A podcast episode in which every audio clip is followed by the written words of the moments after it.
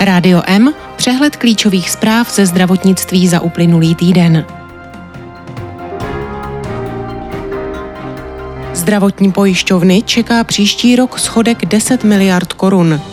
Odbory požadují navýšení tarifních platů ve zdravotnictví. Nemocnou slinivku nahradí i vlastní Langerhansovy ostrůvky. Evropská unie musí prohloubit spolupráci v oblasti vzácných onemocnění. Jihomoravský kraj chce transformaci nemocnic, odbory jsou proti. Některé léky na bázi buněk a tkání pojišťovny neplatí. Karlovarský kraj nabízí specialistům peníze na přístroje. Zdravotní připojištění představí Ministerstvo zdravotnictví příští rok. Farmaceut je poprvé v historii nositelem ambulantního výkonu. Nemocnice na Homolce otevřela ambulanci klinického farmaceuta. Rakovinu prostaty lze zdědit po předcích. Odborníci už znají zodpovědné geny. Proti covidu se dá posílit i vakcínou Novavaxu. Nadace Gatesových dá na boj s obrnou přes miliardu dolarů. Německem se valí vlna protestů praktických lékařů. Nelíbí se jim úspory ve zdravotnictví.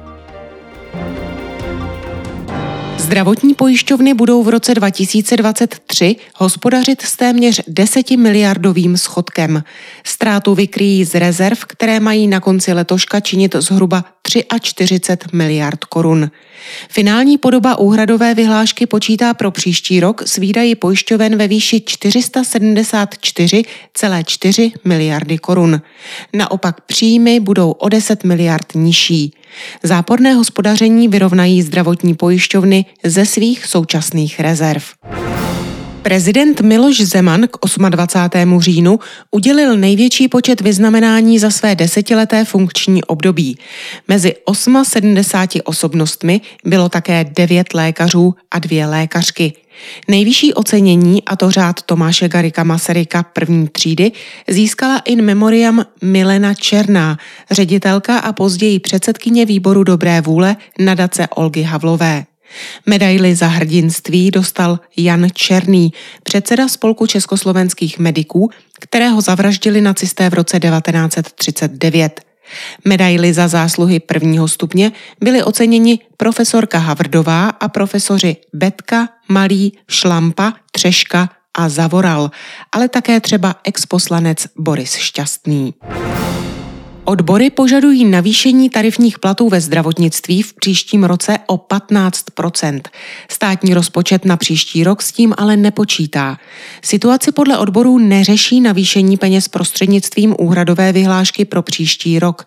Podle odborů vyšší objem peněz v úhradové vyhlášce sebere zdražování energií, potravin, pohoných hmot a dalších vstupů u poskytovatelů zdravotní péče.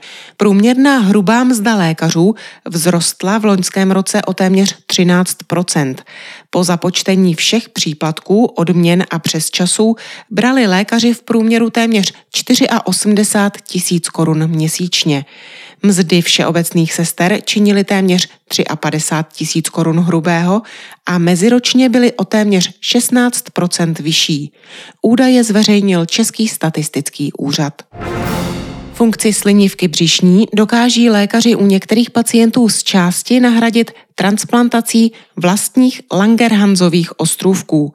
Lékaři s IKEM výkon zajišťují i pro pacienty z jiných nemocnic. Upravené ostrůvky vyváží i za hranice. Při autologní transplantaci Langerhansových ostrůvků lékaři pacientovi vrací zpět jeho vlastní ostrůvky z odebrané slinivky břišní. Má to ale zásadní podmínku. Pacient v době transplantace nesmí trpět diabetem. Langerhansovy ostrůvky získávají lékaři z pacientovi vlastní slinivky pomocí složitých laboratorních metod. Ty potom nemocnému lékaři podají infuzí přes jaterní žílu do jater. V nich se postupně usazují a nahrazují endokrinní funkci slinivky.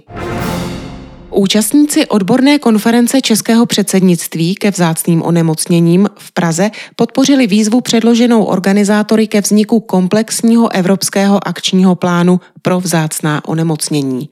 Ministr zdravotnictví Vlastimil Válek doufá, že se k dokumentu pozitivně postaví i další státy Evropské unie. Do konce českého předsednictví v Radě Evropské unie zbývají zhruba dva měsíce. Jeho zdravotnická část vyvrcholí jednáním ministrů zdravotnictví zemí Evropské unie v prosinci v Bruselu, které bude řídit právě Válek. Národní rada osob se zdravotním postižením žádá zvýšení úhradových limitů na zdravotnické pomůcky o 15% Rada chce i nižší daň z přidané hodnoty na tyto prostředky. Návrhy odůvodňuje růstem nákladů pacientů. Podle zástupců rady při současném stavu a zdražování hrozí, že si pacienti nedovolí zdravotnické pomůcky v dobré kvalitě. Hrozí i jejich nedostupnost, pokud se je jejich výrobcům a dodavatelům nevyplatí dodávat na tuzemský trh. Včas diagnostikovaný a léčený pacient s infekcí HIV nemusí žít kratší dobu než zdraví lidé. Díky moderním lékům je u nich riziko šíření infekce minimalizováno a většina nemá žádné zdravotní potíže. ČTK to řekl vedoucí HIV AIDS Centra fakultní nemocnice Bulovka David Jilich.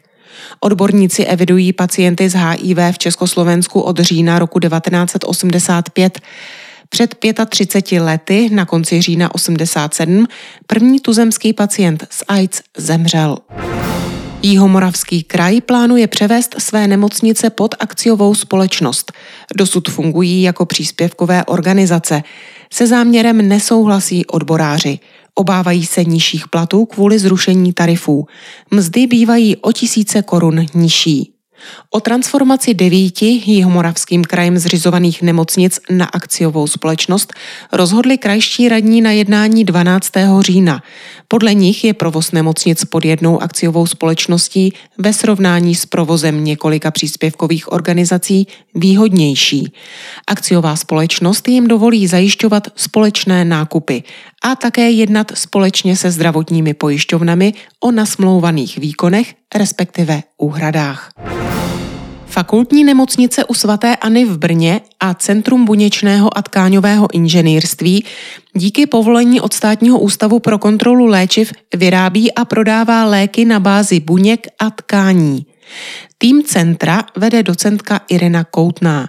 Podle ní nový druh léčiv patří do skupiny léčivých přípravků moderní terapie celosvětově označovaných ATMP. Tento druh léčiv je významným příslibem pro léčbu onemocnění, pro která dosud žádná efektivní terapie neexistuje. V současné době má centrum schválenou výrobu pro léky na bázi buněk a tkání ve dvou skupinách buněčných preparátů. Asi nejvýznamnější je skupina léčiv schopných léčit virové infekce VSL, jako je EB virus, cytomegalovirus, poliomavirus typu 1 či adenovirus. Podle Ireny Koutné však nyní neexistuje přímá cesta, jak by tato terapie mohla být proplácena ze zdravotního pojištění.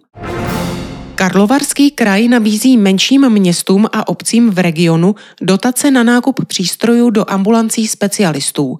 Nabídka podpor na pořízení ultrazvuku, rengenu a jiné techniky je u nich ve srovnání s nemocnicemi omezená.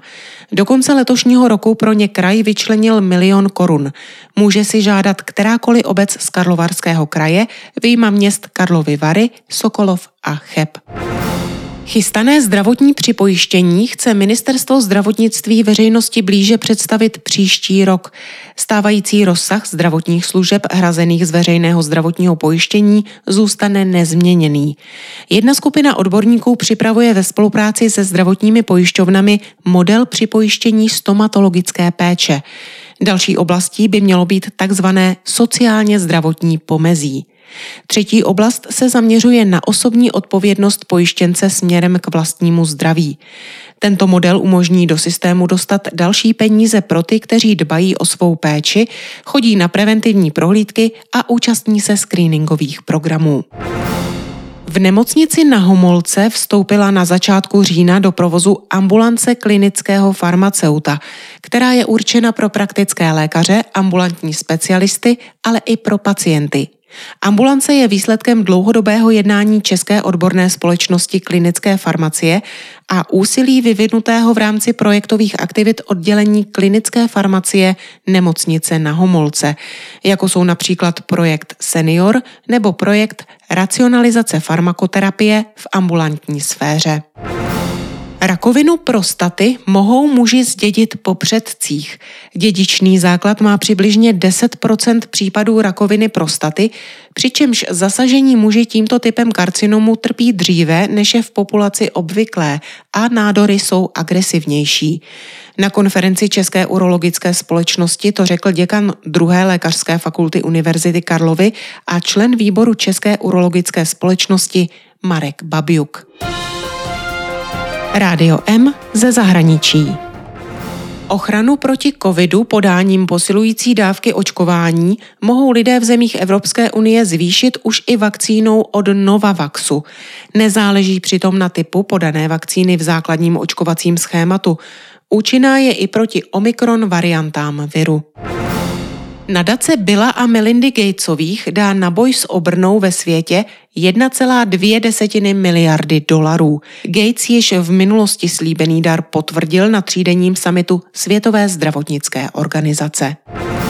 Praktičtí lékaři v Německu se rozhodli, že dají jasně najevo, co si myslí o plánu spolkové vlády na úspory ve zdravotnictví. Na protest proti krácení peněz, které inkasují za péči o nové pacienty, uzavřeli své ordinace, naposledy v Hesensku. Ordinace mnoha praktických lékařů po celém Hesensku zůstaly ve středu uzavřené.